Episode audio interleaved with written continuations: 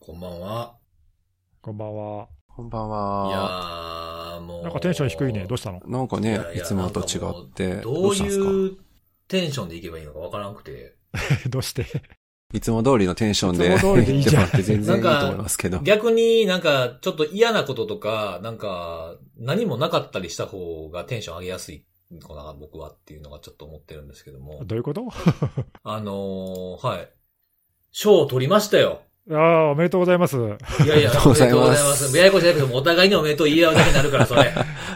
そ なれるほどは。ね。こう、わかったわかった。普段、普段めったにないいいことがあったから、こう、どういうテンションでいいかわあーそうわかんないと。かそうそうそうそうそうう。 そんなことないやろ。いやもうしょっちゅうしょっちゅうなんかいじられたりスルーされたりだけの人生なんで、なんか改めて褒められたらどういうテンションでいっていいのかわからんな、みたいな。確かに確かに。い確かや、に、いや確かに。でもさ、うんあのー、いや、ひょっとしたらだけど、はい。ね、今回、まあ、ありがたいことに、総務大臣奨励賞なる大変な賞をいただきまして、そうですよ。いただいちゃで、いほまら、しいた。や、本ひ当にょっとしたらさ、ほら、先週ちょっと一回空いちゃったからさ、うんうん。はあの、いほ。ら、受賞のお知らせがあってから、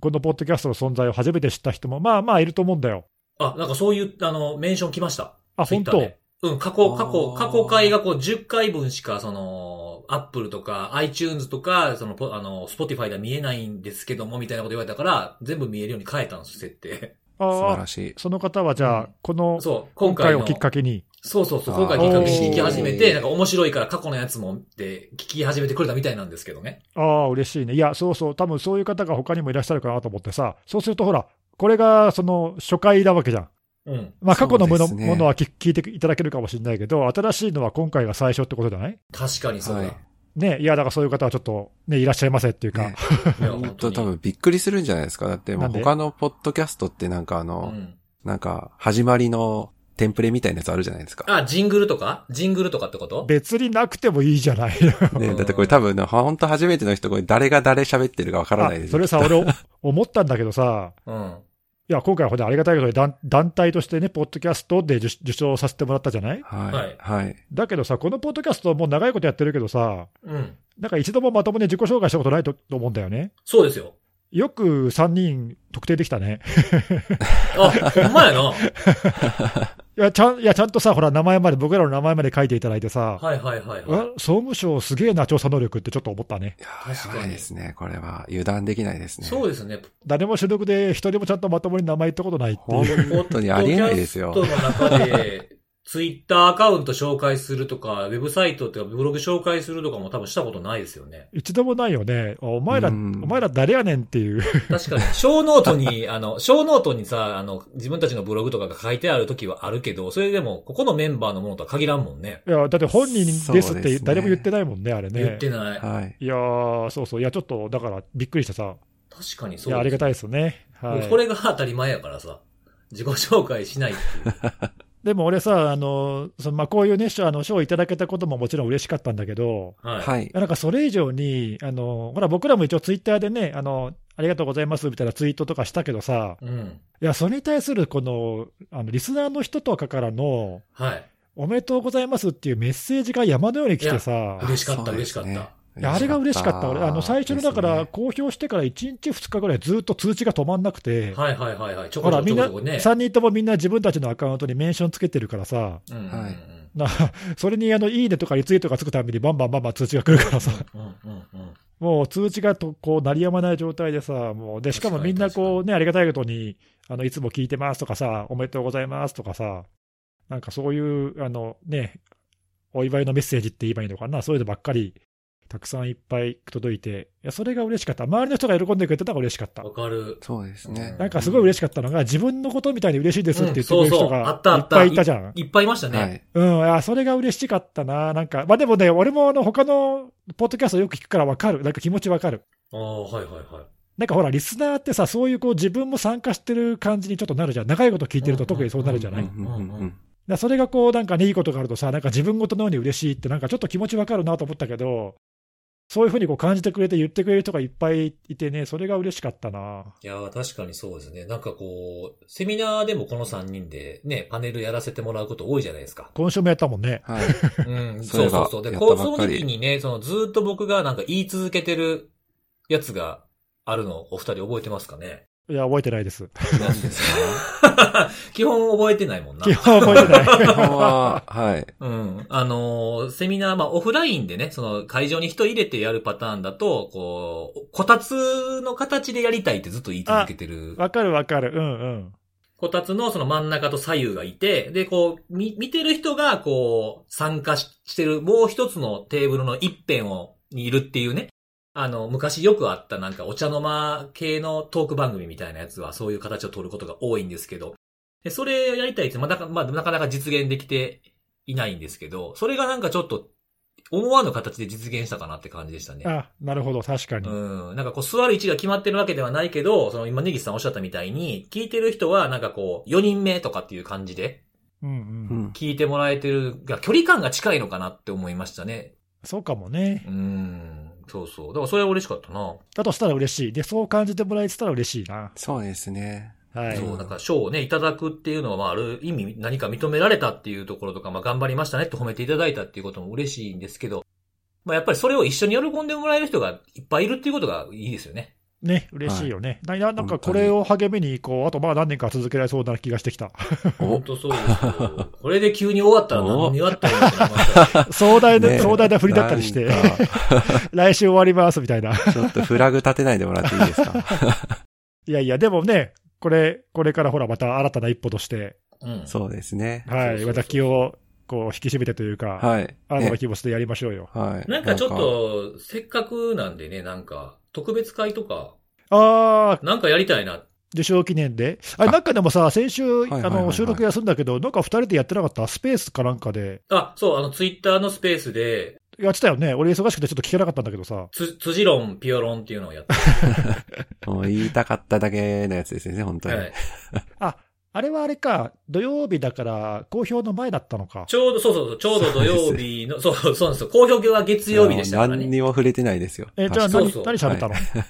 なんかあのーな、何喋ったっけな、何喋ってましたっけなんか、なんだかんだやっぱりただ1時間ちょっと喋ってました1時間よ半ぐらいね。かな。 1時間半ぐらいか。なんか、はいロシアの話とか、うんうんうん。ああ、まあ、その時のなんかいろんなあーし話。てたか。と、してまあしたとねエモテットの話とかみたいな。うんあそうそうあそうそうなんか、あ、じゃあ、なんか、ちゃんとまともな話してるじゃん。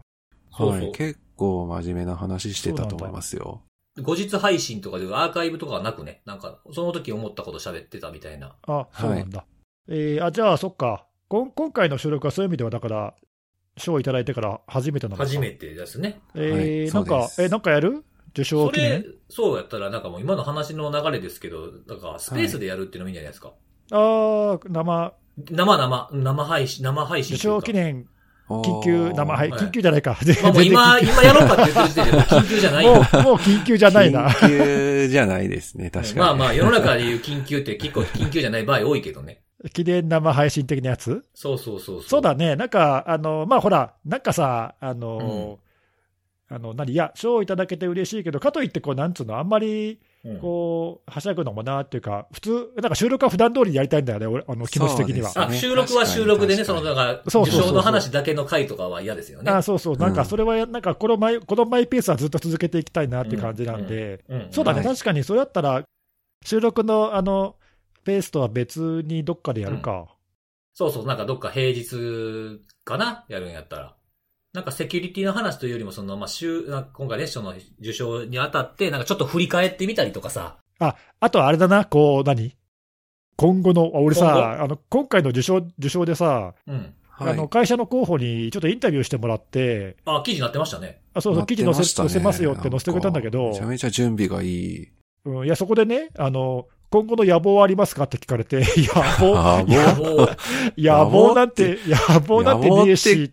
野望って聞かれるもんなんですね、今時ねやっぱり。望で、野望なんてねえしと思ってさ、いや、謙虚にちょっと続けられる限り続けたいですって答えたんだあ、け見どまし、た見ました。はいはい。答えたんだけど、いや、まあ他の二人はどうかわかんないからさ、ちょっと、あの、みんなに今後どうしていきたいとかあ野望を聞いてみるとか。なんかその話をさ、聞いたことによって、あ、自分もそれいいかもなって思うとか、自分やったらこうしたいなってのも出てくるかもしれないですしね。そうそう。はいはいはいはいね。なんか、あとまあほら、スペース使ってやるんだったら、ツイッターのね、いつも使ってるハッシュタグで、例えば、あの、リアルタイムにもし聞いてる人がいらっしゃったら、どんなことやりたいですかとかあ聞い聞いそてれみそちゃうれ、とか結さ。構だからスペースの時、結構ハッシュタグつけて、質問とか、なんか意見来たよ。あ、そうなのそうですね。えそーうだそうだ。そのあじゃあそセれキやュろうリよティに関することとかだけでもなく、例えば僕のほらおすすめのあれってストックあるんですかと か、あ文化庁的な。いや、そういう質問も結構良くないですかなんかー。面白いね、それね。うん。はいだからそういうなんかこうな、どん、いろいろ緩い質問とかも何でもありで、なんかリアルタイムやからできるっていうか。確かに確かに。あの、だからいつものそのセキュリティのネタはちょっと一旦お預けにして、それは普段の収録を聞いてもらうとして、に。うん、はいうんポッドキャストにまつわる話とか、そうですね。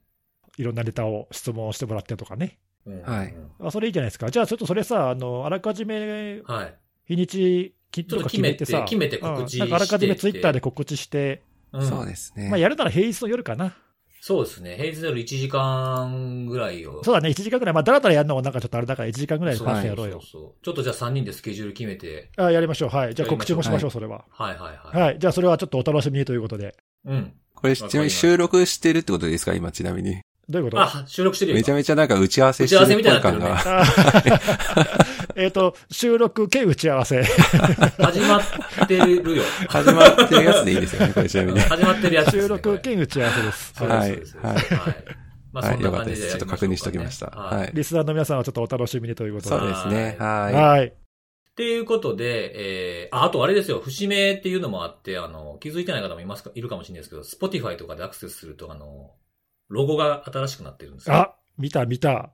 ちょっとなんかいい感じのロゴにい。。ねえなんか、変わっちゃった。あれ、ロゴ変わるの、はい。始まって以来初めてだよね。そうです、初めてです。おー、いいね。なんか新たなるスタートって感じがする。そうなんですよ。確ちかにょうどいいタイミングやったので、あの、まあ、この賞を事前にね、その、な内定というか、あのいただくじゃないですか、情報で。はい。そうそうそう。それの時に、あ、ちょっとなんかやっぱ節目なんかしなあかんなと思って、ちょっとしあの、知り合いにいろいろ言って、デザイン作って、これああしてこうしてって言いながら作っていただいて、さすが。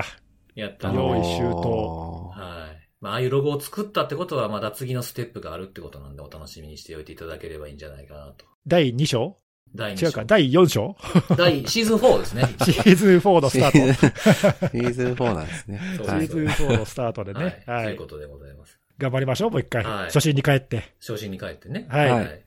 ということで、今週も、えーやえーお話ししていくわけなんですが、まずお便りがおうありがとうございえーま来す。ておりまして。はい。まあ、先ほどね、さたくさん、まあ、やっぱ一番多かったのはお祝いのコメントがいっぱい。うん。いや、本当にこの場を借りて、あーあありがとうの、ちょっと一個一個全部に、あ、辻さんは全部返したかもしれないけど、め、えっと、メンションのやつは返しましたね。うん、一個一個ちょっと全部には、あの、お返事できなかったんですけども、全部目を、目は通してますんで、本当にありがとうございます。はいありがとうございます。ということと、それ以外のね、お便りもうん。来ておりまして。で、まあ、その受賞に関係するポイントかもしれないですけど、まあ、これ、看護さんと僕とのツイッターのやりとりへの、あれなんですけど、あの、各個人の呼び方、まあ、僕、ネギスさんと僕と看護さんいますけれども、えー一人、一人、一話っていう、看護さんが三人で受賞みたいなこと書いたん書いてたんですけど、あーそういうあおいおい、ツちイょっートと、をはい。うん、ちょっと、あの、鳥、鳥設定忘れてるやろ、みたいな。いやいやいどやいや。うでもいいやろ、そ れ。そう。でも、でも、そこ、ここ、これ不利なんです。これ不利なんですけど、これじゃあ3人になれば何になるかっていうと、あれ様になるっていう。あ、それはね、俺も、それはすげえ、すごい受けたっていうか。面白かったですよあねー。面白かった。面白かったですねいや、でもさ、あれ、あの、総務省さんの担当の方も結構困ったと思うんだよい。やー、悩んだと思うんだでっすよて個人はさ、ななんとか様でいいけど、団体でね、呼び捨てていいのかどうかって、確かに悩むよね。難しいとこですよね。なんか。うんいや、あのちょっとあのお気を使わせてしまって、本当に申し訳ないっていう感じで、ね、ちょっとでも、あのあれ様っていうのがちょっとぐっぐっときたよね。グッときたセキュリティのあれ様っていう、なんか。はいいですよねああれれ様。様、あれ様来た。結構反応してる人いたよね、あれ様にいた、ね。結構いた、結構いた。あれ様って、俺様、あれ様みたいな、なんかよくわかん ない。あれ様ちょっとなんかゆるい、ゆるい感じする、ちょっといいよ。ね。ちょっとあれ勢と並んで、ちょっとそうそうそうそう。最近のヒットだよ、あれ様。いや、よかったよかった。面白かったなっていう、そういうの来てまして。はい。で、あとは、えっと、今日、今日のツイートなんですけど、今日の健康診断の時の話っていうので、あの、超音波検査の時にあの、僕がほら、息を、はい、吸って、みたいな時に、止めてじゃなくて、止めてますっていう人がおるっていう のに、 言ってたね。 2年連続当たったとかいうなんか話うんした前言ってたね、そうれ。いえば。あーそう言ってた、言ってうん、た。それなんか70、はい第72回らしいんですけど、それ。はいうんうん。それの、その話を、その最中に思い出して、めっちゃ辛かったって言ってました。ええいそんな、俺今さ、辻さんに言われるまですっかり忘れてたけど、忘れてました よ。え、そんな雑談のネタとか覚えてるんだ。めちゃめいや、ちゃ聞だき込んかでらあれですっすごいて、なあの、本お当に二人がね、二人がね、思ってるよりね、僕の話は多分ね、ちょっと楽しい話なんですよ、多分。そっか。辻さんの雑談は刺さってるんだけど。多分ね、二人、二人はほら、ずっと、ずっと聞かされてるからさ。そうか、ちょっと免疫ついちゃってる収のかも録し以れない外ですとねか でもさ、聞かされてるから、あの基本、ほら、基本辻さんの話はまず基本スルーじゃん。なんやねん。基本する。基本するのもって、基本するこの世界にあんの、そんなん。いや、でも、えー、すごいな。そ、そんで、笑っちゃいそうになったと。あつら、辛かったってつ笑っら、てしつまらうい、そら辛いよね。辛いわ。辛い。実際止めてますって言われたのかなこれ止めてますって言われてたら多分笑ってしまうでしょ、ね。確かに、確か止めてまに。すそれはもう止めらんないよね。うん。完全に刺じゃさある多やつ分ですねと、止めてくだださいとかいう普通という、普通っておかしいですけど、まあまあスタンダードな言い方だったんでしょうね。これ止めてますやったらめっちゃよかったのにな。めっちゃよかったね、それね。まあこういうお便りも嬉しいですね。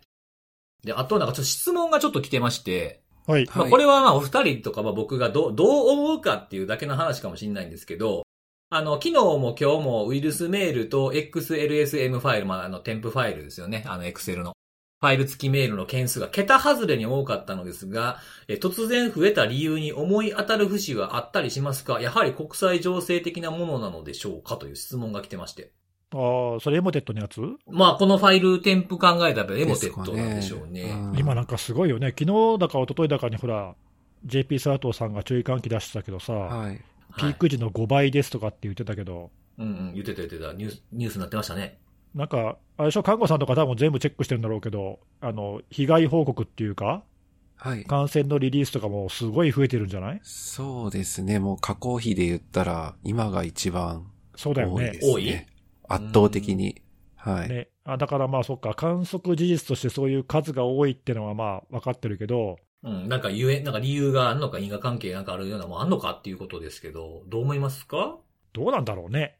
まあ全くの偶然の可能性もあるけど、そうそうそうそ攻撃する人の裏には、てか後ろには人がいるわけでう。、うんうんうん。まあ、例えばその今のその世界情勢の混乱っていうか、あうあ、ん常時的ってことね。その隙にみたいなのを考えてるっていう可能性とかね、うんうん、うん。まあ、ないしはなんか分かんない、べ全然別の理由で全く偶然だけど、まあ、でもなんか今、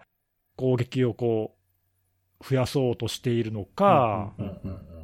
まあ、なんかそういう意図の表れなのかもしれないけど、分かんないけどね、それはね、ちょっとね。まあなんか直接的にはあんま関係ないかもしれへんけど、この状況にみたいなのはもしかしたらあるかもしれないですね。そうそうそう、だからな何かが間接的にさ、その理由としてつながってる可能性はなくはないよね、うんうん。わかんないけどうんうんまあ、例えばまあウクライナ情勢とかさ、うんいろいろあるけど、まあ、そこに関わってると、必ずしもそのこ国家同士ってわけじゃなくて、いろんな一般市民もやっぱり巻き込まれてるわけで、うん。うん。でそこには当然その、ね、こういう今、マルウェアの感染とかを狙ってるその、まあ、犯罪者集団っていうかさ、はいはい。そういう人たちもまあいやおなしに巻き込まれてるわけじゃないうんううんんうんいろいろと、まあ自ら飛び込んでる人たちもいるかもしれないけど。うん。確かにね。なまあ、そういうのがそうこうどどっかでこう、ね、つながってて、何かしらの理由につながってるかもしれないよね、あーまあ、でもそれは、ま、全く分かんないけどね、まあその、これが関係して、これがドミノ倒し的にってことですよね、こだからうそうね。そう、そういうそうのでで、すねなんかつながってても、まあおかしくはないけどね、うんうんうんうんわかりませんねそれはあるかもしれないですけど、まあ直接的になんか見えてるものとしてはあんまないかなっていう感じうんかな。そうだね、まあ、でもあの、関係があるにせよ、ないにせよ、うん。ある一つの大きなことが起きるとさ、まあ、この間、そういう話もちょっとどっかでしたけど、あのそっちのことに目が行き過ぎちゃってて、他がおろそかになるとかね、それはちょっと気をつけた方がいいかもしれないよね。そうですね。確かに確そかうに。ですね。うん。なんかね、すごい、あの、蓋開けてみて、直接ね、その、攻撃者に聞く機会がもしあって聞けたとしたら、すごいしょうもない理由の可能性もありますしね。そうだね、全然関係ない例えかもしれば、ないね例えばさ、なんか年度末で予算いってへんからいっぱいばらまかなあかんねんかもしれへんじゃないですか。上納金が足りひんくてちょっとしのぎがみたいな感じかもしれないじゃないですか、もしかするとね。ああ、いやいや、でもそれはあるあるかもしれないよね。あるかもしんないですよね。だって、テイクダウン、テイクダウンされてた間もあるから、みたいな。それ取り返さなあかんしな、みたいなことかもしんないですよね。確かに確かに。うんノルマあるかもしれないもんな。ノルマあるかもしんないですよ。結構そういうなんかね、確かにね一つの組織、会社みたいな感じで動いてますからね、やっぱり最近の犯そ罪うは。だね、組織だってるからね。うん、うんありそうだなっていうのがあるんで、まあわからないですけど、いろんなことが関係してるんじゃないかと。はい、ちょっと気をつけていきましょでもまあ守そうるですね方法にはあんまり大きく変わりませんからね、気を引き締めるタイミングにすればいいんじゃないかなと僕は思います。はい。はい、お便りは以上なんですけれども。う。はい、ありがとうごじざいます。ゃあ、本編いきますかね。いきますか。はい。じゃあ、はい今日は、ネギスさんからお願いします。はい、えーっとですね、私、いまあ、久しぶりにリードス攻撃の話をしたいと思うんです久けしども。ぶりに久しぶりか、ちょっと違う、なそんうか。なんか 2, 怪しい週気間、がしますけど収録1回なかったから2週間空いたのをいいこと に、混乱に、混乱に乗じてまたそんな。バレた。はい。うんまあま久しぶありちゃうでしょ。すみません。あの、平常運転でいきたいと思います。平常で、ははいいはい平常まあでも運ね、あの、リードスの話なんだけど、ちょっとね、新しい攻撃手法が見つかったっていう報告が、はいはい。今週ね、赤舞さんが記事を出してて、うん。で、まあ、どういうやつかというと、まあ、名前はと TCP ミドルボックスリフレクション攻撃っていう名前なんだけど、ミドルボックスリフレクション。うんリフレクションなんですね聞。いたことないでしょうん。で、これ、あの、興味深いんで、ちょっとどんな攻撃かってご紹介しようかと思はいうんはい、です教けえどてくも、ださい。はい。えっと、まあ、まずね、このポッドキャスト、まあ、ずっと聞いてる人は、あの、耳にタコだと思うんだけど、まあ、ほら、新しくアレゼンだった人のために、えーはいちょっと簡単にそのリフレクション攻撃とは何かっていうのを、あ、いいですね。はい、ちょっとだけ説明しますね。うん。はいで、あの、今世の中で起きてるリードス攻撃って、まあ、いろんな攻撃パターンがあるんだけども、まあ、その中で最も有力っていうか、今一番使われてるのが、まあ、このリフレクション攻撃っていうやつで、まあ、日本語でちょっと反射攻撃っていういうのかな。あの、まあ、反射っていう意味なんだけども、うんうん。えー、とこれは例えばその攻撃をしようとする人が攻撃用のそうデータを送信するときに、攻撃したい相手のアドレスに送信元のアドレスを詐称して、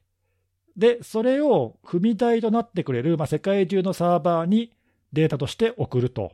うんうん。そうすると、まあ、本来その送ったデータの戻りは自分に戻ってくるはずなんだけども、うん。アドレスを詐称しているから、その攻撃したい相手にその戻りのパケットが飛んでいくと。ということで、その反反射がその自分に戻るんじゃなくてこう、別の人の相手に飛んでいくということで、その反射を使って攻撃するから、リフレクション攻撃という名前がとついてますと。お手紙とか、まあ、封筒とか何でもいいけど、そこの自分の名前のところに他人の名前を書いて送るってことですよね。やってることはね。はい、差出人として、うん。相手の名前を書いて、相手というか、その攻撃したい相手の名前を書いておくと、えーまあ、もらった踏み台の人はそれが分かんないから、誰かっていうのが、その人に律儀に返事を書きますっていう、まあ、そういうことですね。はいはいはい。はいうんでまあ、そういう攻撃がまあ昔からずっとあって、で特にそのプロトコルでいうと UDP を使うと、UDP ってそのコネクションレスなんで、例えばなんかリクエストのデータを送ると、まあ、それに対して律儀にレスポンスのデータを返しちゃうと。で、場合によったら、そのリクエストのデータのサイズよりもはるかに大きなデータのサイズの応答を返しちゃうんだよね。うんうん。なので、そうするとこう攻撃が増幅しちゃうっていう意味で、こう増幅効果があるっていうので、まあ、この場合、UDP のアンプ攻撃と、まあ、呼ぶことが多いんだけども、アンプリファイアっていうね、増幅しますっていうはいはい。ところから来てるんだけども、まあ、そういう攻撃がまあ昔からあって、今も結構主流で使われてますと。うんうん。で、じゃあ TCP はどうかっていうと、TCP でもまあできることはできるんだけども、で、実際に観測もされてんだけど、TCP の場合には UDP と違って、その実際にデータをいきなり送れなくって、あの細かい話だけども、スリーウェイハンドシェイクって、そのコネクションを確立してからデータを送んなきゃいけないじゃない、うんうん。はいなので、例えばその最初に送る新パケットってやつに、その今言ったような送信元アドレスを詐称して送ってもできるんだけど、その戻りのパケットっていうのは新薬パケットってやつで、データのサイズが変わんないんだよね。うんう。うんんうんうだかんら増幅は全くしませんと。で、一応その、その新薬パケットっていうのはまあ2回、3回で再送するやつがいたりするんで、まあ、ちょっとだけ増幅するといえばするんだけど、ああ、はいはい。まあ、パケットの数は2倍、3倍に増えるぐらいで、まあ、大した効果はないのね。確かに。うん、なんで、まあ、あんまりこう TCP のあのリフレクションってのはあんまり使われないと。というのが、まあ、一応これまでの前提だったんだけど、で、そこに、あの実は去年の8月に、あの毎年夏にアメリカでやってるユーズニックスセキュリティっていうカンファレンスがあって、これ、あのまあセキュリティ分野ではあの世界のトップカンファレンスの一つなんだけども、あの僕もこれ実は毎年参加してて、そうですね。残る前は毎年行かれてましたよね。そうそうそう、コロナでちょっと今、ここにね、い行けてないんだけども、あのまあ、論文自体はいつも公開されてるんで、これね、僕、去年の夏読んだんだけど、そこでちょっとね、新しいこう公益手法に関する論文発表があったのね、去年の8月に。ほうほ論文読んでるんだけども、そこでどんなこう発表があったかっていうと、その今言ったその TCP ではリフレクションができないっていう常識を覆す、う。おう。 TCP でも実はこううまいことやったらリフレクションできるんですよっていう。で、えーその時に、ああ、こんなことできるんだ、へえ、面白いなとは思ったけど、うんまあ、まさかそれが実際に観測されるとはっていうことで、まあ、今お週、ーその赤米がそれを実際に観測しましたっていう報告をしたと、おうなそるうほなんだどまあは、はそういうつながりが、だから半年経って、あの攻撃地方は知られてたけど、はい。実際に見見つかりましたと。顕在化したと。そういうことで。ですね、顕在化したと。まあ、顕在化するまで半年がちょっと長かったのかどうかわかんないけど、うんうんうんうんで、その、8月にその、発表された方法がどんなやつかっていうと、簡単に言うと、えーっと、その世の中には、いわゆるその、なんだろうな、コンテンツのフィルタリングとかさ、うんうん。あとまあ、ファイアーボールとか、あのまあいわゆるその通信の途中に介在して、こう、中身を見て、ブロックしちゃう、そういう機会があるじゃないはいはい。はい。でそういうのまああのミドルボックスって言うんだけども、全般的にね。で、例えばその国家レベルでそう検閲をしているような国とかさ、あとはまあ会社とかでそのフィルタリングをするとかね、まあ、いろいろなあのレベル感は違うんだけども、まあ、そういう機会っていうのがまあ世の中にいっぱいあって、まあ、インターネット上に存在していますと。うんん。で、この研究者たちは何を調べたかというと、そういうそのフィルタリングをするようなそのミドルボックスの機械の中には、実は外部から来る飛んでくるパケットに対しても反応するやつがいて、うん。で、なおかつ、本当だったら TCP の通信だったら、コネクションが確立してからデータが飛んでくるはずなんだけど、うんうん。コネクションが事前に確立してるかどうかっていうチェックをしないで、うん。今目の前に来てるパケットのデータだけを見て、あこのドメインはブロック対象だ、ブロックって言ってブロックしちゃって、ああ、先にやっちゃうのね。そうそう、で、送り主に対して、このあドメインはアクセスが許可されてませんみたいなエラーメッセージを返すと、うんうん HTML でね、ブロックされてますよっていうメッセージを返すような、そういう動きをするやつが実はいっぱいいるっていうことを、この研究者の人たちは見つけて、うん。うんうんおあれ、これ、攻撃に使えるんじゃないって気づいちゃったんだよね、この人たちうん。まは。あなんかなるほど実質なるほど UDP みたいになってますそもうんね。なの、そうなの、うまいこと、うまいことですね言いましたね、その通り。あの、TCP なんだけど、実質 UDP のアンプ攻撃みたいに使えるってことをこの人たちは見つけたんだよね。はで、えーそれがどのくらいいるかっていうことは、まあ、あの、研究論文だからさ、しっかりこう、調べていて、あ。うんうん。えーっと、そのインターネット全部のアドレスをスキャンして、実際にこういうパターンに当てはまるやつがどれくらいいるかっていうのを、まあ、詳しく調べて、で、まあ、どんな種類がいるかとか、具体的にどういうふうにパケットを送れば、どのくらいこう、増幅してデータが返ってくるかとか、うんうん。まあ、詳しく調べた論文を書いて発表したっていうのが、まあ、去年の8月。で、だから例えばなんかこう、なんだろうな、ポルノサイトとかさ、あとは、まあ、国によっては、例えば SNS とかもブロックしてるとか、いろいろあるじゃないですか。ありますね。だからそういう、こう、いくつか特定のブロックされるってことが分かっているドメインを選んで、で、あたかもそのドメインにアクセスしているかのような HTTP のメッセージを送って、まあそれをデタラメに世界中のアドレスに送ると、まあ、なぜか知らないけど、それを検知して、ブロックして返事をよこしてくるやつが結構いると。うんうんで、なんかね、その論文、僕もその去年読んだんだけど、まあ、いろいろこう、増幅する率もだいぶ、ものによって違うんだけども、でも100倍以上増幅するのは結構大きな増幅率を持ったやつが、そこそこの台数いるんだよね。ああ、それは結構なんか 捨て、捨てられないですね、その増幅率は。そうそうそう。で、あ、これはなんかちょっと、あの、やばいなとは思ったけど、まあ、でもその攻撃手法は確かにそんなに難しくないんだけど、うん。実際にそのネット、インターネット、別にその研究者はさ、当然そのアドレスを公表したりとかしてないんで、同じようにこう自分たちで悪用できるやつをちゃんと調べて、下調べをして、事前にいろいろやんなきゃいけないから、まあそんなに簡単じゃないっていうか、ちょっとめんどくさいなと思ったのよね、読んだ時に。はいはいはい。なんだけど、まあ半年経ったら、まあさすがにね、それを実際に悪用する人が出てきたということで、うんうん。で、まあ、今回、その赤米さんが3月の1日かな、ブログで記事を書いてたんだけど、この交易を観測しましたって言ってて、まあ、ただね、あの幸いというか、今のところはまだ交易の規模はそこまで大きくないって言ってて、あの通信量でいうと11ギガビットパーセカンドおーで、はいえー1.5ミリオンパケットパーセカンドなんで、うんうんうんまあ、小さくもないけど、決して大きくもないかなっていう、さっきの UDP のリフレクションとかだと100ギガ超えるような攻撃、ざらにあるからさ、それよりも1桁ぐらい小さいんで、まあ、まだそこまでじゃないけど、まあ、赤前さんが言うには、まあ、これまだあの規模が小さくて、だんだんだんだんこう観測してるうちに大きくなってるんで、うん。まだまだ大きくなるかもしれないっていうことで、ちょっと注意喚起をしているという、まあ、そんな感じで、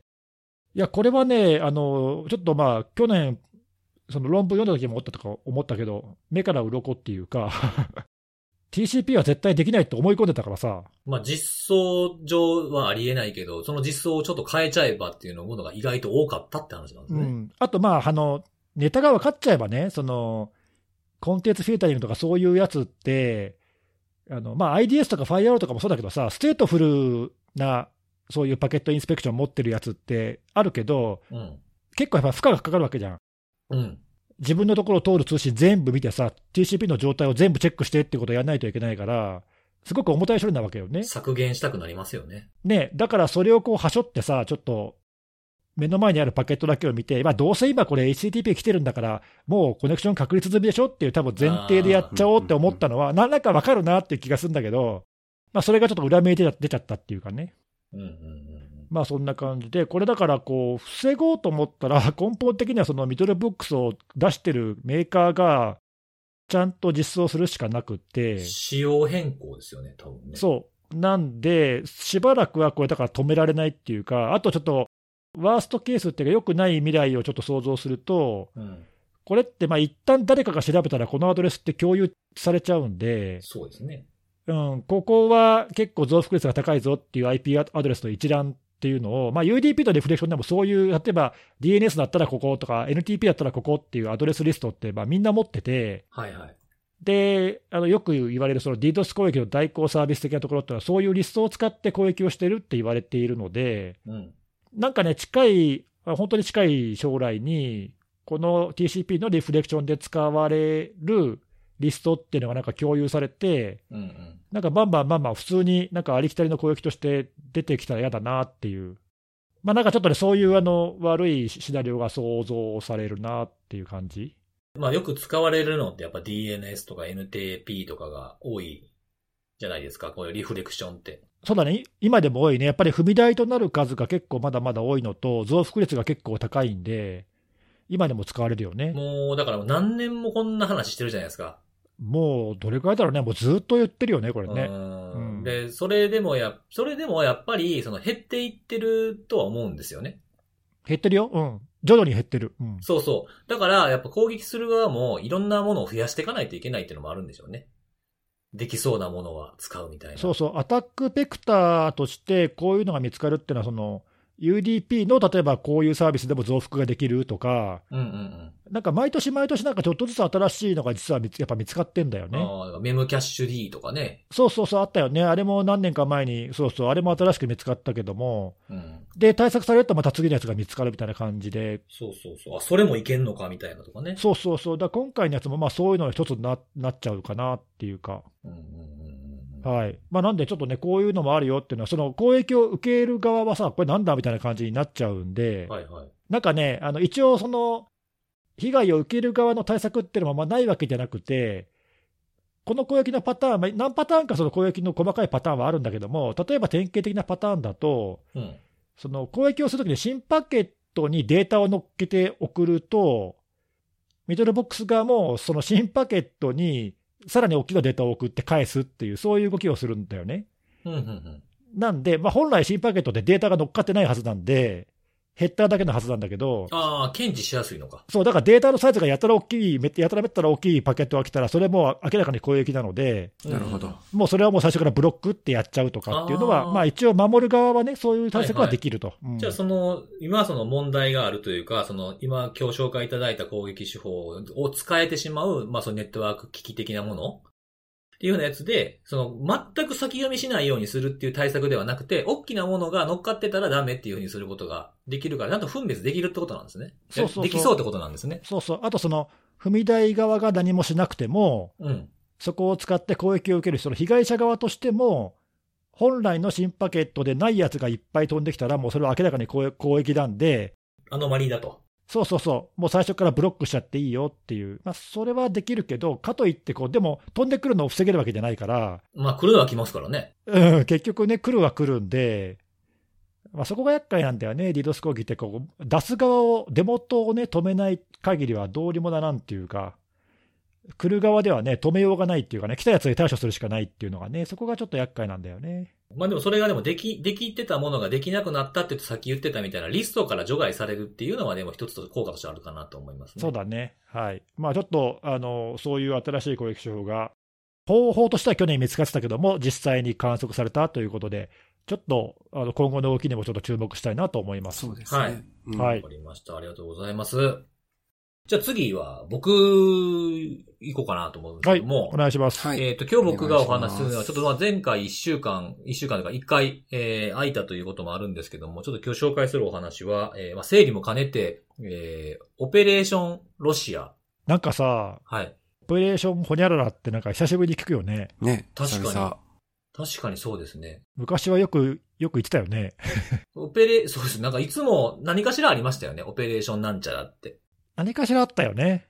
まあでもここ数年はなんかね、そういうのもおとなしかったけど、まあはいなんかうっすらミャンマーとか、ああ、ありましたね。ある、あったのかなかったのかもわからなかったオペレーション福島とかそういうのはありましたけれども、まあこうメディアにブワッと出てくるようなものはまあなかったかなっていう感じはするんですけど、まあそのアノニマスが、まあ、先月の末からですね、ロシアがウクライナに侵攻をというふうなもののニュースは皆さんご存知だと思うんですけれども、そういったものを受けて、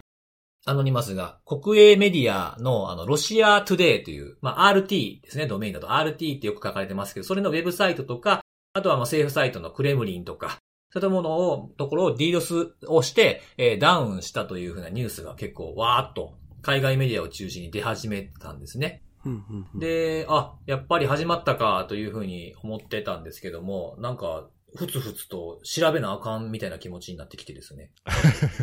なるほど。血が、血が騒ぐわけね。そうそうそう。で、だから朝のひ6時、7時ぐらいにこのロシアトゥデイがダウンしたみたいなものがこうツイッターに出始めたんですよ。で、まあ僕はこう寝ぼけまなこでぼーっとしてたんですけど、なんかあるチャットからですね、あの、なんか根岸さんっていう人から、え、辻さんの登場が待たれるみたいなやつが来たんで、これもうますます、ますますやらなあかんなみた いな。ごめんごめん、煽っちゃったか、俺 がい。やいやいや、全然。いや、もう今日でケツ叩いてもらう方がいやいいんで、ほっとったらやらないですからね。いや、辻さんの本領が発揮できる場面かなと思って、ねまあ、いつもあ、ーいつもいろいろ発揮してるけどさ、はいなん。か、久しぶりにアノニマスっていうのがなんか、そうで一すね。般。の、うん、ニュースとかでも出たなっていうか、はい。なんか今でこそランサムウェアっていうと辻さん。ああそうだねめちゃめちゃあれですけど、なんかその前はやっぱりアノニマス方面も。アノニマスウォッチャーとか言われてたもんね。言われてはいましたね。そうなん見ですてよ。らっしゃったんで。はい。そう。だからそれでまあ、調べて、まあなんか自分はほら今まで調べてきたことあるから、ここ調べたらいいとかっていう勘どころもわかるし、もうちゃちゃっとこう、テンプレートに沿う形で調べていけるんですよね。この情報あるかないかみたいな。うんうん。いうふうなものがあるんで、いつも通りの調べ方をしていったんですけど、えっと、今回のケースって結構珍しくて、今まで、今まで僕が過去に見たものと比べるとなんですけど、あの、主張とか問題意識、あと要求みたいなものを明らかにするために、このオペレーションロシア、まあ、例えばこのオペレーションに関してこういうもんですっていう説明するような、まあ、グリーティングスっていうんですけど、そういうまあ宣言みたいなものっていうのがテキスト共有サイト、例えばペイスト便とか、そういったところに上げられることが多いんですよね。あとは YouTube かな動画で上げられたりとか。がなかったんですよ。で、あったのは、まあ、ハブアカウントになるような、まあ、なな何かしら例えばこういうことしたよとかっていう風な人がいたら、RT するようなフォロワーをたくさん抱えているアノニマスの、えーハブアカウントっていうののツイートに、まあ、簡単なグリーティングスっぽいメッセージはありました。うん。で、あとは、オペレーションを開始する前に実は、あの、こういう進行するのやめろみたいな抗議の動画っていうのは、実は2月の16日ぐらいに上がってたんですよね。なので、まあ、進行が始まったら、あ進行したらやるよみたいな感じの文章なんですけど、進行が始まったらこれ起きるんやろうなっていうのは僕この段階から思ってはいたんですよ。なるほど。うん。で、その主張があるかないかっていうのを僕まず見るんですけども、それと同じぐらい僕がチェックしてるのがターゲットのリスト。あの、このオペレーションはここを攻撃対象にしてるよと。先ほどの理由からね、みたいなものがあるんですけど、ターゲットリストは特になかったんですね。おーなるほどね。まあ、あれだよね、これまでのアノニマスのオペレーションでもさ、ターゲットがある場合とかない場合とか、あるいはターゲットリストがあっても全然それにこう無視して攻撃する場合とか、沿ってないとかねまあん今、なんかいろいろパターンはあるけど、今回はそういうのが全然ないんだ。そうですね。ターゲットリストがなくて、あの、後からなんか誰かが整理してとかって、やっぱ結局、なんか組織じゃないから、ま、毎回毎回決まった動きをするわけではないんですけど、なんだんこうだんだん洗練されていったりとかして、じゃあリスト作ろうぜみたいな動きもあったりするんですけど、今回特になくて。なるほど。うん。で、一応念のため、その、アノニマスのアカウントに質問とかもしてみたんですけど、ないって言ってましたね。あじゃあ、今、その実際に攻撃によってダウンされたって言われているところは、はい。まあ、その個人ないし、あるいはまあ、その世界中のまあどっかの誰かが、はい。まあ、グループかもしれないけども、まあ、たまたまここを攻撃してやろうって言って、攻撃したところが、まあ、ダウンしたように見えていると、でそれをまあ全部がまあ、この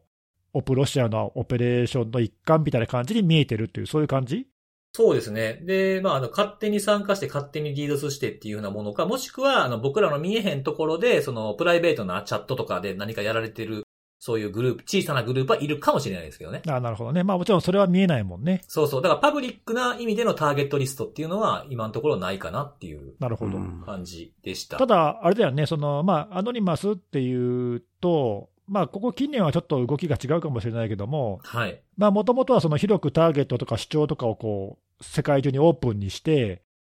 誰でも参加できますよっていう、こう、スタンスが、こう、彼らの売りだったわけじゃないそうそうそう。うんね、だから、まあ、もしそれがこう、全くのプライベートなところで全部やってたとすると、まあ、ちょっと違うやり方っていうか、そうですね。形が変わったなっていう、形が変わったのかもしれないな、一部っていうふうなところは、こういうところでありましたね。はい。はい。で、まあ、その今言ってたそのターゲットリストから、なターゲットリストはないということで、で、ドスをして落としたみたいなことをツイッターで言ったり、ハブアカウントがリツイートしたりとかっていうのがあるんですけど、まあ、ちょっと今回、この見ていて気になったのは、あの、まあ、いわゆる単語ダウンツイートっていう、まあ、やってやったぜという、ここ落としたよ。で、そのエビデンスはこれですっていうふうに、こう、疎通確認サイトのスクショとかを貼ることが多いんですけど、はい、はい。それの中には、あの、これダウンさせてるんじゃなくて、単に接続拒否されてるだけなんじゃないかっていうのも混じってたので、あーなんか、よくあるよね、その、うん。いや、本当に攻撃したかどうかって確認が取れないのをいいことにさ、うん。こう接続できないやつを全部攻撃してやったって、こそううそうそう後そう。から主張するみたいなのは、まあ、うん昔からあるよね、そういうのあね。るある。なんか、リードスを受け、受けた本人しかそれが本当かどうかは言えないじゃないですか。ねそうですね。うんうんだからそういうのもあるので、まあ、今回も、その、お、すげえ、アノニマスすげえ、みたいな感じになってたりもするんですけど、よく見ると、これ、単に繋がらへんようにさせられてるだけやな、みたいなものがあって。あーなるほど。うん、例えば今回で見見つかったケースだと、えっと、ロシアの、えー VPN、プライベート VPN 使って、ロシア経由で繋ぐと普通に見れるんですよ。今回のウクライナ侵攻に合わせてというか、結構ジオフェンスでさ、はい。ロシアもその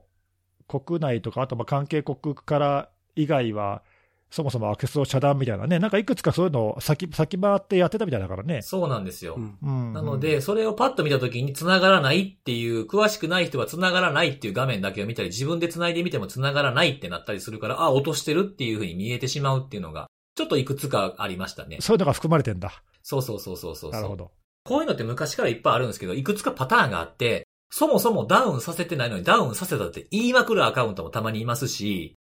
あとはダウンとはいえ、ほんと数秒から数分接続しにくくなったっていう、一瞬のスクショ撮るやつもおるんですよね。うん、まあ、攻撃をしてる本当に本人だったらさ、うん。そのタイミングでスクショ取るの簡単だもんね。そうそうそうそう。そうですねだから僕も結構うんあの、ザビックスとか入れて、そのサイトは何分ダウンしてたかとかっていうの測ってたことあるんですけど、本当に5分の、5分ぐらいしか落ちてなかったりとかする時も結構あるんですよね。あるよねう。んそれともダウンはダウンだもんね。そうそうそう。で、まあ今回みたいに、初めから接続できひんところをダウンさせたっていう。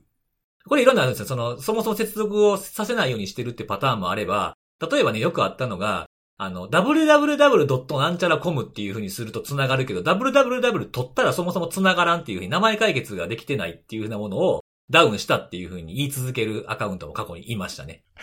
いろいろ、いろいろあるね。あの手この手で言うんだね。そうなんです よ。あとはね、あのー攻撃をしてて、長い間ダウンしてる、俺たちがやってるぜって言ってるんですけど、実際は攻撃を受けたところが、あのー線抜いてたみたい な。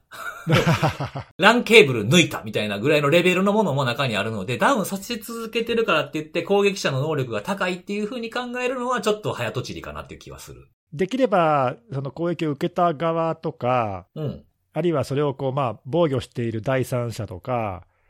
わかんないけど、まあ、何かしらその検証できるね、本当はデータがあって、まあ、確かにこう短時間だけど、攻撃受けてダウンしたねとかって分かればいいんだけどね。そうそう。それはちょっと見えないもんですそかうら。なんだよね。そうそうそうそう。まあ、わざわざ言言っても来ないでしょうしね、そのやられてる側の人たちっていうのは、線抜きましたわ、はっはーとか言わないですから。そうそう。攻撃をした側が言い放題っていう状況があるんだよね、今そう確かね。に。なんでこう見えないっていうところもあるので、まあ、こういった情報を見るときには今言ったパターンもあるっていうことも、まあ、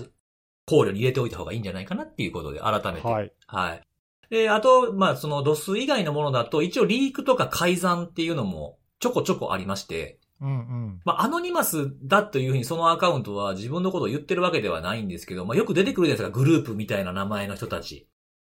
なんちゃらクルーとか、なんちゃらセックとかって、はい。 なんか急に参加してきたりするじゃないですか。そういんううんうところが、なんかこう、ロシアの宇宙関係のサイトを、の、まあ、プロジェクトサイトを改ざんしたりとか、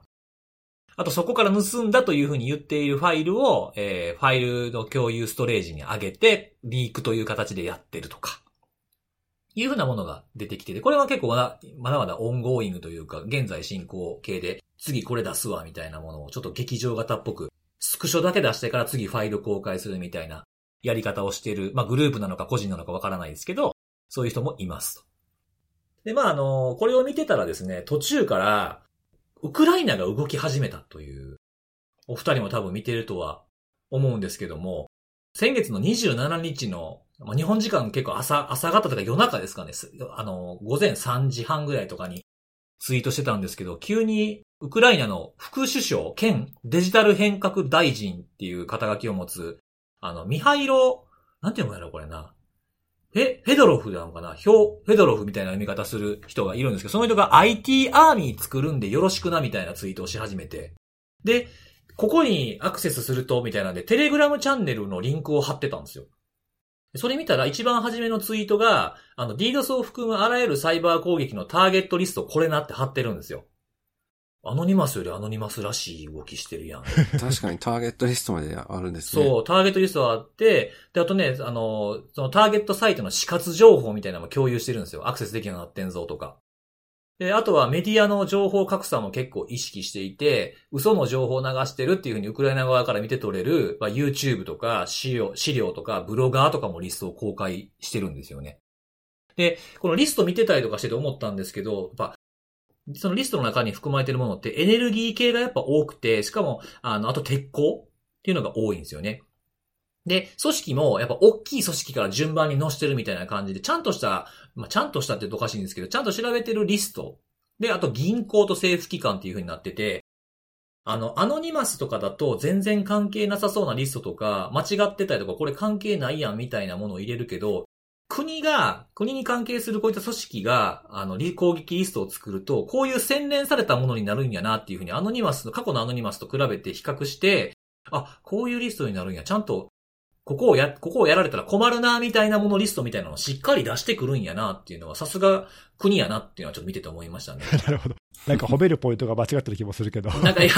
褒めると、あ、そう褒めてるわけじゃないですけど、なんかこう、あ、わかるわかるいやいうやんなんかそうい冗う、談だけどさち。ゃんと、ちゃんと、ちゃんとって言うとおかしいけど、うん、まあ、あの、アノニマスのターゲットリスト結構いい加減だもんな。そうそうそうそうそう。なんかど、どっかのウィキページからコピペしてきたようなさ、リストとかたまにあるじゃん。あるある、ある。お前ら何も考えてへんやろみたいなさ。そうそう。だってしかもココピペたまにミスってたりする時もあるからね。う。 そうそうそうそう。まあ、それに比べるとね、うん。いや、でもこれ、本当僕も見てたけどさ、はい。まあ、今ちょっとリアルタイムで人数見てないけど、もうなんか二十何万人とかチャンネルに入ってってすさごい、数ですね。僕らもだって見始めた頃とかでもまだ10万人超えてましたもんね。ね、どんどん増えてって、で、まあ実際、その、どの程度の人が本当にそれに、あの、冷やかしの人もいっぱいいると思うんでまあ、見てるだけとかね、あとメディアの人もいるでしょうしね。そうそうそう、実際に参加してる人がどれくらいかは分かんないけど、なんかでもそのく国がさ、その外国からの侵攻を受けたときに、まあ、そのリアルとはまた別だけど、サイバー空間で対抗するために、こういうのをおっぴらに組織して、公開のチャンネルでね、まあ、まああの公開されてないとこでもまた別のことやってるみたいだけど、うんうんうん。少なくとも公開上で、こういうことをやってるっていうの、まあ、おそらくで、しかも多分それが多分功を奏してるというか、まあ、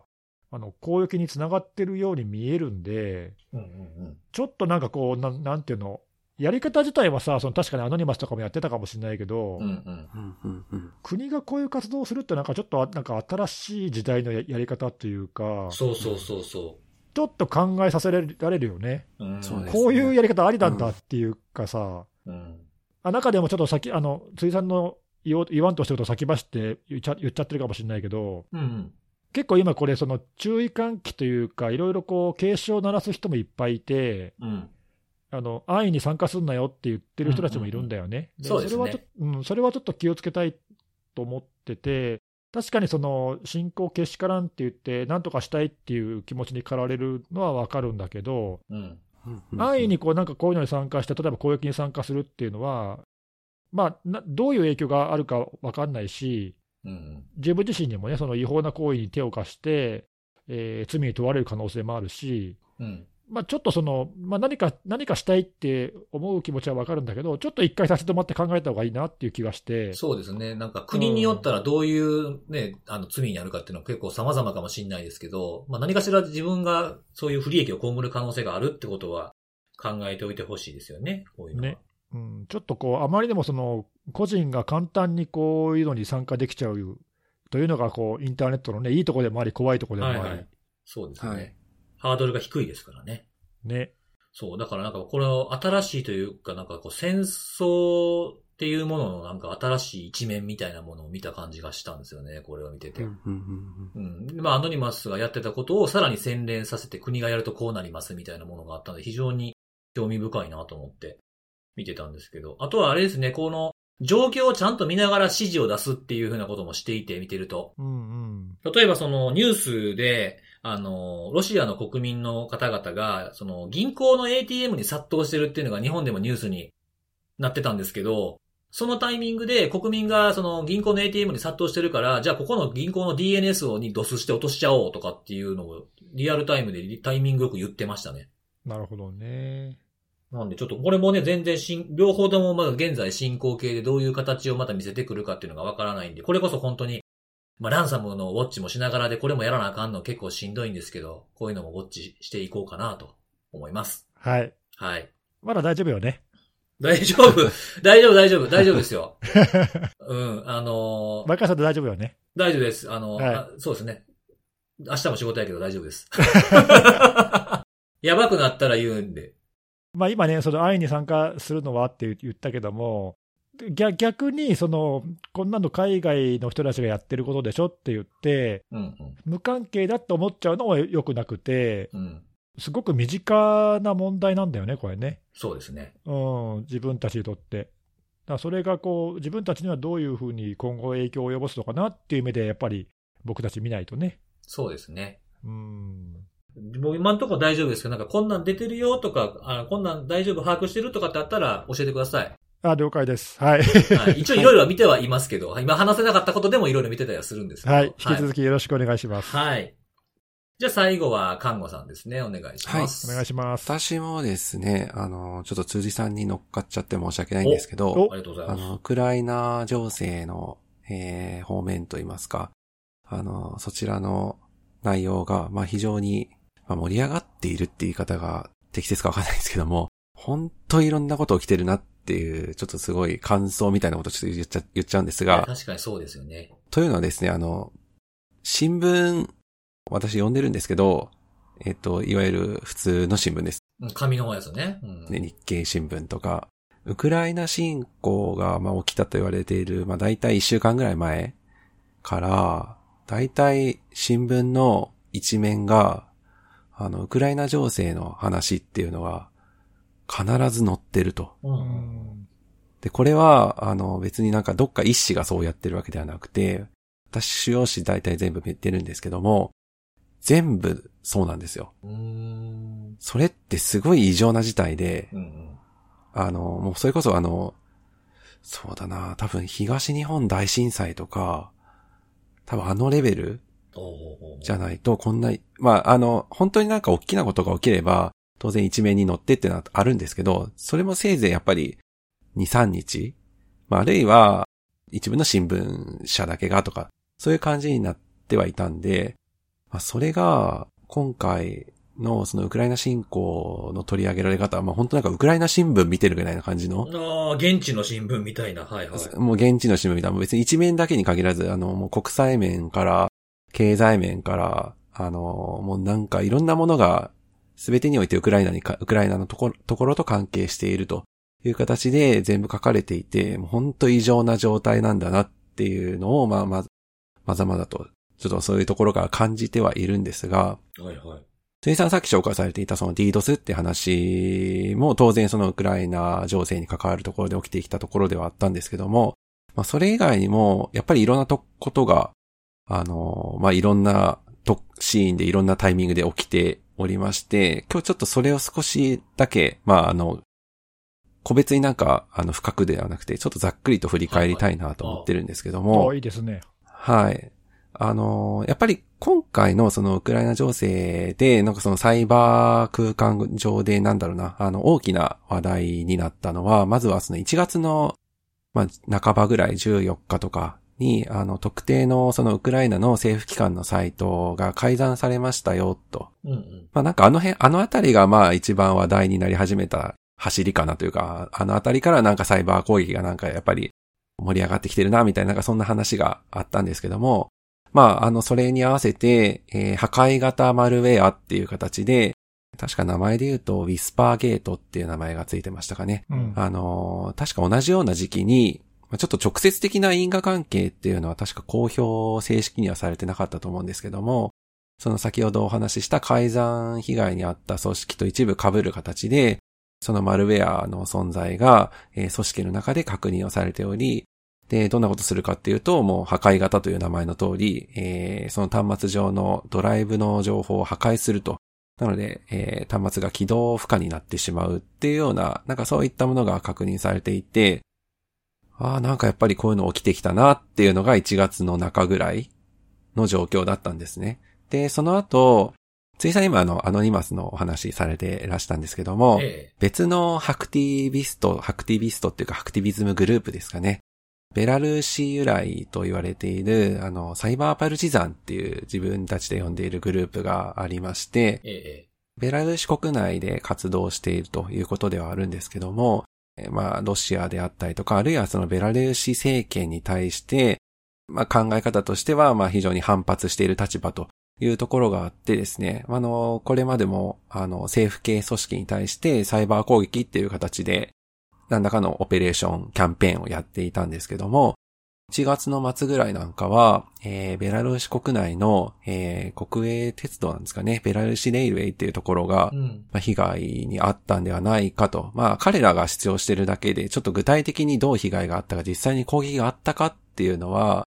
あの、ベラルーシレイルウェイ自体はちょっと発表はしてないので、ちょっと正直、あの、本当に何があったかっていうところはわからないんですけども、まああの彼らが主張する内容であれば、えー実際にシステムに侵入をして、で、私ちょっとびっくりしたのが、あの、ランサムウェアを使ったと。うんうん。で、ランサムウェアを使って、一部のシステムの、まあ当然ランサムウェアなんで暗号化をしたよと。で、当然あの、ランサムウェアっていうぐらいですから、あの、見返りを要求するわけじゃないですか。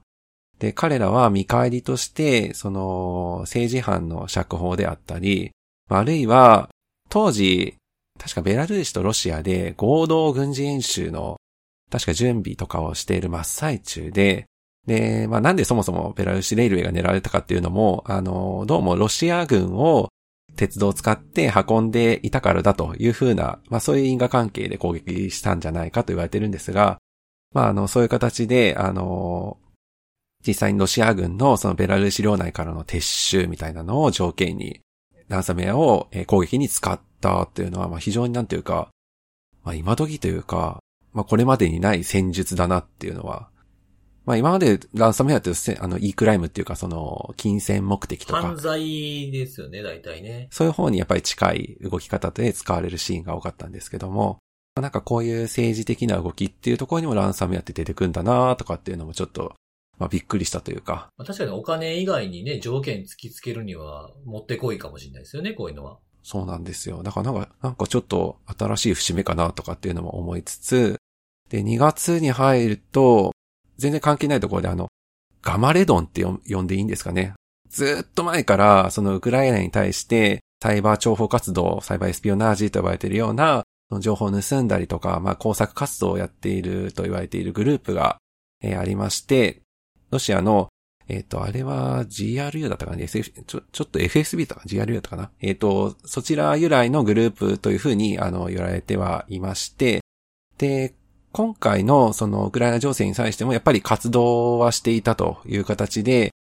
確かパロアルトだったかなが報告していたりもするんですけども、えっ、と、そちらの中では、あのまあ、いわゆるオーソドックスな標的型攻撃という形で、まあ、攻撃が行われましたという話ではあったんですが、えっ、と、メールで送られる形式ではなくて、確かなんかあの、人事サービスに、と履歴書であるとか、まあそういった形でファイルを送って相手に開かせるような形で、まあ過去もこういった形での攻撃の手口であったかとは思うんですけども、あの、そういったやり方で情報の、えー接種活動を行っていたなんていう報告も、まあ、上がってきてね、この辺からだんだんですね、なんていうかあの、もう追いかけるのが大変になってきてですねう、んまあなんていうか、あの、一連のインシデントって、まあなんていうかその繋がってはいるんですけども、今回のウクライナ情勢のケースって、もうスケールが大きすぎて、繋がりが読み取りにくいというか、各々のグループが各々で動いているものが、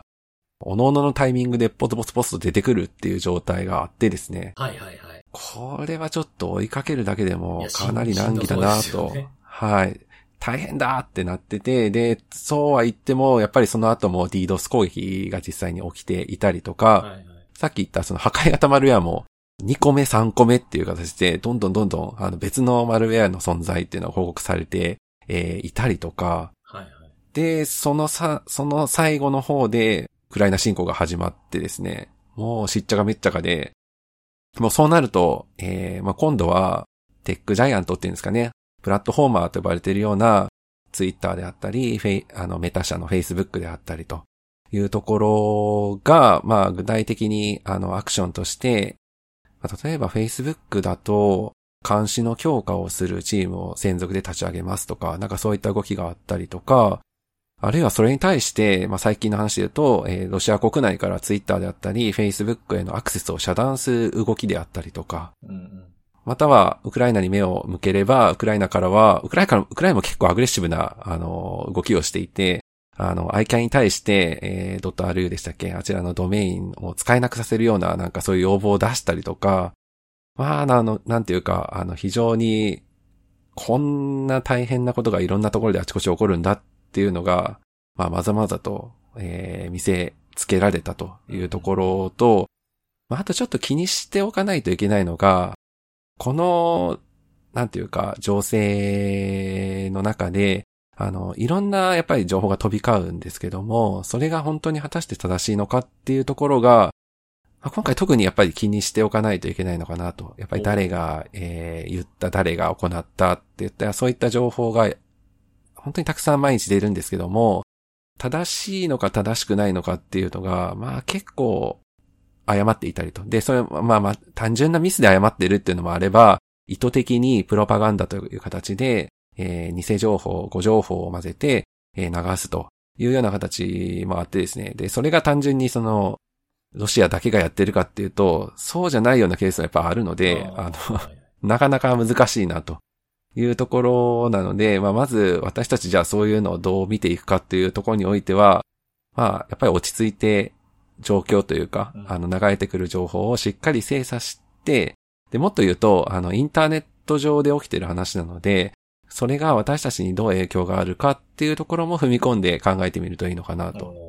いうふうにはやっぱりちょっと見てて思いました。はい。今紹介してくれた、まあ、それでもごく一部だと思うけど、はい、もう本当に 私も全部追い切れてなくて。ね、そのいろんなことがなんかこう、なんだ、あたかも関連して全部起きてるように、やっぱこう見えちゃうっていうか、あ、そうですね。うんそう。はいいう先入観で、やっぱどうしても物事を捉えたくなっちゃうんだけど、うんいくつかは多分裏でつながってたりとかすると思うんだけど、実際に。うんええだけど、その全部が全部関連があるかっていうと、まあ、たまたまそのそれぞれがこう自律的にタイミングをたまたま同じにして起きたっていうことだったり、あるいは全くの偶然っていうことも含まれてるけど、、うんうんそうです全ね。体として見ると関連があるように見えちゃうっていうところをやっぱり注意しないとなっていうのと、うん、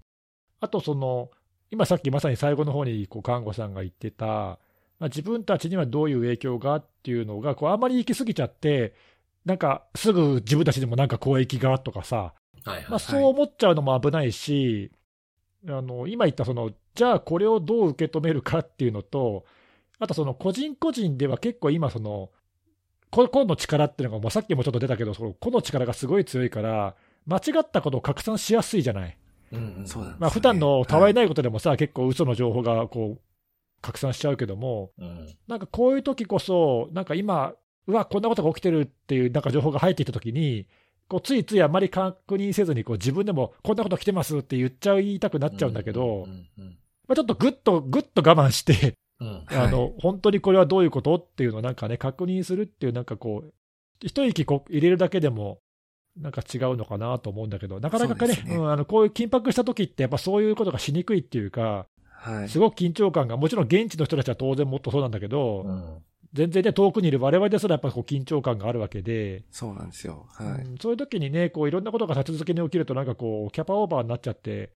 そういう時こそ、なんか落ち着いて、 ゆっくりあの判断できるようにしないとなって、やっぱり今の聞いてて、あの僕も思うよね。確かに。なんか本当に伝えるべきことなのかっていうのも考える必要あるでしょうしね。あー確かにはいはいね、はいさ騒い騒いだ方がいい時とね、さ騒がない方がいい時とっていうか、なんか、判断が難しいよね、そういうの。そう、なんかこ、なんかしここでね、知らせておかないとって善意でやってるんだろうけど、その、ね、嘘情報を流す側はその善意を逆手に取ってるわけですからね。ね。そうですね。うん。いやーでもなんかね、こういうことが、こう、そのリアルなその戦争行為と密接に絡んで、いろんなことがサイバー空間で今起きていて、は。。はいで、そのうちのいくつかはもしかしたらね、自分たちにも関連が及ぶ及ぶかもしれないっていう。ちょっとこういう状況でね、その毎日毎日その新聞の一面を騒がすようなさ、こうやっぱり大きな関心事ではあるんだろうけども、そういう時こそね、なんかそういうこう、どっとこうなんか地に足つけて、うん。しっかり考えていかないとなっていうね、踊らされちゃちょっと確かにや確かにいけないよねなん。かそれを見て、その情報って結局後になってどうだったのかっていうのを確認してみるっていうので、なんか練習みたいなのになるかもしれないですけどね。そうだそうそねう。そうそう。振り返りしたいんですよ。振り返りしたいんですけど、確かに。あの、ススクリーンショットをしておかなければいけない範囲、対象がもう多多すいぎよて、ね。多い多い。どうすんのこれみたいな。だ本当に振り返れるのみたいな感じのような状態なんで。まあ、できそるこが範囲でやるしかないんでしょうけどね。はい。もう本当に。でもなんかその結構僕一番おーって思ったのはやっぱそうなんやと思ったのは、僕ほら紙の新聞って生まれてこの方買ったことがない、ないんですよ。そうなんだ。 それはそれですごいね。本当ですか ないんですけど、僕、そのニュースって基本的にネットで見るんですよね、やっぱり。うん。で、巨大掲示板あるじゃないですか。はい。巨大掲示板のニュース、ニュース系の、あの、すなんていうの、スレッドというか、見るの好きなんですよ。毎日見てるんですけど。それのニュース速報系のところもそうなんですよ。ああ、なるほど。そういう話題で溢れてるわけね。そう、普段はなんかもう芸能人が何言ったとか、そういうのもある、あり、あるんですけど、そういうのがもうほとんど、あの、スマホの画面の1枚目に出てこないんですよ。全部ロシア、ウクライナなんですよ。うん。ああ、なるほどね。そう。で、あの、ちょっと前とかやったら、もうパッとひ、あの、夕方5時過ぎぐらいに開くと、今日の COVID-19 の感染者数、東京何人、死者何人とかういん。うスレッドはいがはいはいはい1枚目のどっかにはあったんですよ。今、もっちゃくちゃスクロールしないと出てこないっていう。なるほどね。うん、そうそう。だからそう、そういうのがやっぱその紙のやつも影響がこっちに来てるのか、まあネットでも同時並行でそうなのかはわからないですけど、やっぱ同じようになるんやなっていうのはね、ちょっとお最初聞いてて面白いなと思思いました。うんうん確かに。うんでもさっきの話とちょっと被るけどさ、はい。そう、そういう時だからこそそういうところに埋もれちゃう大事なことを見逃さないようにしたいね。あ、確かそうにです確かねに確かに普。段だったら多分気づくことがさ、今だったら気づかないかもしれないからさ、うんうんうん。本当。にそうなんですよねね、。あの、その僕らのセキュリティのか話でもそうだし、うん。はいあ。のい一般の、ね、ニュースとかその情報とかでも、本来だったら大事な情報なのに、今だとあんまりこうみんなにもしかしたら伝わらないかもしれないなっていう、そういう懸念はちょっとあ感じる。あ。なんか脆弱性管理の話と同じような感じですね。どういうことどういうこと世の中世の中で大きく騒がれてるからって、今一番自分がそれに取り組まないといけないとは限らないっていはいはいはいはう。なんかこう、無理やりうまい具合に つなつなげたっていうか、もう これで、これで締めておすすめのあれに行こうと思ってたのに。いやいや、でも本当どうにぞこう、ね、いろんなことに共通することだよね、それはね。 まあ優先順位はそうですしねっかりちゃんとね、自分事は何なのかっていうのを考えるのがやっぱり全てにおいて大事なんだなって。自分で基準をちゃんと持つってことだよね、結局ね。うんうん。ああ、確かにそうですうんね。周りのうんそのいろんなことに踊らされずにってことだよね。そうそうそうそう、踊らされちゃうとやっぱり、疲弊するだけなので。そう。そうだよね。うん優先順位誤るしね。いいですね。いいですね。はい。ちょっと疲弊しないで頑張っていきましょう。はい、あ頑張っていきましょ。そううですね。はいはい。はい、ということで今日も3つのお話をしてきたので、最後に、えっ、と、おすすめのあれを紹介して終わりにしようかなと思うんですけども、なんでし今ょ日うか。紹介するのは食べ物なんですが、おはい。お、えーっと、お二人は多分食べたことないんじゃないかなわかんないですけど、炭酸せんべいでご存知ですか知らない。え炭酸せんべい炭酸せんべちょっとごめんなさい。炭酸とせんべいのそうなんそうかそう二つが混ざり合うイメージい。そそううな、んだそうでしょ、そうでしょ。全然ピンとこないでしょどういうことシュワシュワすんのんかいとか思うじゃないですか。シュワシュワすんの、はい。しないです。しないのしないんしか。ないんちゃんかいでも炭酸っていうのはその炭酸なんですよ。あの、炭酸飲料の炭酸。え、なんか製法に関係あんのあ使ってそういるうこ、とか使ってるものが炭酸水なんですよね。作作あるとき、に。そういうことなの。え、うん。炭酸水がなんかあるねとなんか違うの、これは、なんかもともと、まあ、いろいろ諸説あるんですけど、あの、関西のね、有馬温泉って、兵庫県に、ああ、なんか有名な温泉あるね。はい、有名な温泉、温泉、温泉街があるんですけれども、そこに出てくる、その、わ湧き出る、その炭酸が、飲料用にとか飲む用に使えるっていう、適してるっていうことが分かってから考案されたっていう説があるんですよ。おおー。そうそう。で、その炭酸水を、えー使って、そこにまあ小麦粉だとか砂糖、でんぷん、食塩、重曹とかみたいなものを練って、焼いた、薄く焼いたせんべい。へえ、それは何ということは関西のおせんべいなのそうですね。あの、兵庫県ですね、もともとは。あ、そうなんだ。え、で、兵庫県では結構こう、有有名なおせんべい、地まあ、元兵では。庫県というか、まあ、関西自体では結構有名で、僕も初めて食べたのって本当に、あの、都市が一桁の時とかですよ。あ、そうなんだ。じゃあ、関西圏の人にとっては結構馴染みのあるものなんだへー。初めて聞きました。特にほんで僕、僕ほら、あの、おじいちゃんおばあちゃんの家にいることが結構多かったんで、はい。うん、おじいちゃんおばあちゃんがこれ好きでね。よう食べてたのをもらってました。え、でもそれ、その何、これ食べたことないから分かんないんだけどさ、こう、シュワシュワしないとすると、なんかこう、特徴はあるわけ味に。 美味しいぐらいですね。 美味しい。分かっとるわ、そんなもんは。美味しくないもん紹介せえへんやろ。なんかね、もうなんていうかね、ちょっことうね、なんかあのあの、程よい、食程レポよ感い、を程よい甘さなんですよ、素朴な。全然分かんない。 えー、そうなんうだ。ん、ああ、じゃあなんかそんな木をてらうような味ではなく、あ全然なるほどスタンダードですね。はいはいはい。あー、なるほど、なるほど。こう、繰り返し繰り返し、つい手が伸びるような。いや、本当にあの、もう結構止まらなくなります。へでー一枚、一枚一枚がやっぱこう薄くて軽いから、あーなるほど、なるほど。こうんう、数いけちゃうんだ。そうそう。ほんで僕が買ってるやつは、その大体こう乾燥しないようにカンカンが入ってて3枚ずつ個包装されてるんですよ。僕がいつも買ってるやつはね。えーえ、それは関東でも売ってんの多分、あのーあの、ネット通販とかになると思いますけど、ああ、おそうなんだ。店で、お店ではあんま見たことないですね。ああ、そう、やっぱそっか。だよね。多分、僕全然、その見た見かけたことないっていうか、今までだか目にらしたそこのと有もなかっ馬、まあ、百関西の百貨店とかスーパーとかに行ったらあるんですけど、た。へえ。東京ではちょっとさすがに、東京でそんなになんかこう食料品がっつり買いに行くってことはあんまないから、わからないですけど、もしかしたらこうなんかこう街のスーパーとかには仕入れてるとこはあるかもしれないですけど、辻さんは通販とかで手に入れて食べてるわけあ、そうですそうです。僕はもうあの、通販でこう、たまに、たまにむちゃくちゃ食べたくなったり思い出す時があって、送ってくれ。でうもち食べにると懐かし い。えうちにも送ってくれ。 いやいや、そんなの言うたら僕ほんまに送りますよ、マジで。ええ、そうなんだ。まあ、ちょっとちょっと気になるな、なんか。美味しいですどね。んな、どんな味なんだろいや、結構難しいですね、本当うう。んおせんべい好きでさ、あ、そうなんですね。うん、結構、あの、まあ、ただ、あの、ついつい食べちゃうから、普段あんまり食べないようにしてるんだけど、はいはいはいはい。おせんべい自体は大好きなんだけどさ、あのー、ネギさんコーヒー好きでしょコーヒー大好きです。あ、合いますよ。あ、そうなあるのんだ。合うへうんー。。あの、クッキーほど、クッキーほどはああいうサクサクっとしてて、なんかこう甘い感じではないですけど、うっすら。